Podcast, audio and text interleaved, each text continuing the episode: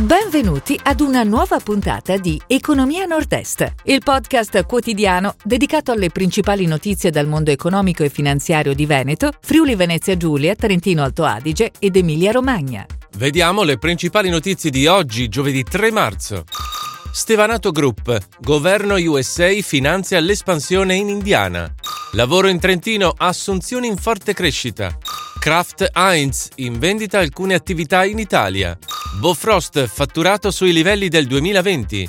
Masi Agricola ricavi a 66,4 milioni nel 2021. Somec nuova commessa da oltre 8 milioni. Essilor Luxottica completa l'acquisizione di Wallman Optical. Stevanato Group, il governo USA finanzia l'espansione in Indiana. Il gruppo Veneto, leader nelle forniture farmaceutiche, ha siglato un accordo con un'agenzia governativa statunitense per un finanziamento da 95 milioni di dollari. Il gruppo di Piombino Dese, fornitore di soluzioni per il contenimento e la somministrazione di farmaci e per la diagnostica, implementerà la produzione negli stabilimenti degli USA per far fronte alle nuove commesse del governo USA. Lavoro in Trentino, assunzioni in forte crescita. Sono positivi i dati provenienti dai centri per l'impiego relativi alla domanda di lavoro nel 2021 nella provincia autonoma. Nel dicembre dello scorso anno, rispetto al dicembre 2020, la crescita delle assunzioni è stata di 15.803 unità, pari ad un più 270,5%. I dati dell'Agenzia del Lavoro registrano un aumento delle assunzioni in tutti i settori e comparti di attività con alcuni picchi, ad esempio di 11.626 assunzioni in più nei pubblici esercizi, pari ad un più 831%. Kraft Heinz in vendita alcune attività in Italia. La multinazionale americana del settore alimentare è pronta a cedere alcune attività italiane. Tra queste Aproten, marchio per prodotti a basso contenuto di proteine, e Biaglut, che offre un'ampia gamma di prodotti senza glutine. A riferirlo è il Sole 24 Ore. Interessate ai dossier ci sarebbero anche aziende del nord-est come Bauli, Valsoia e Giuliani. Le proposte di acquisto per le due società, entrambe con sede a Latina, dovrebbero arrivare nelle prossime settimane.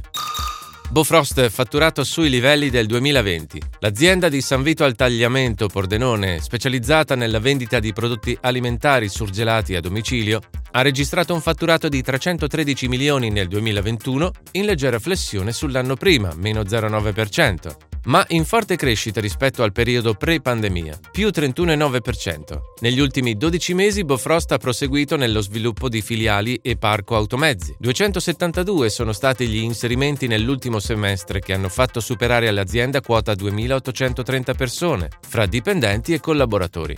La campagna di reclutamento continua per tutto il 2022. Masi Agricola ricavi a 66,4 milioni nel 2021. Il fatturato della casa vitivinicola del Valpolicella registra una significativa crescita rispetto all'esercizio precedente, di oltre il 28%, e risultati superiori anche al 2019 per il 2,3% circa.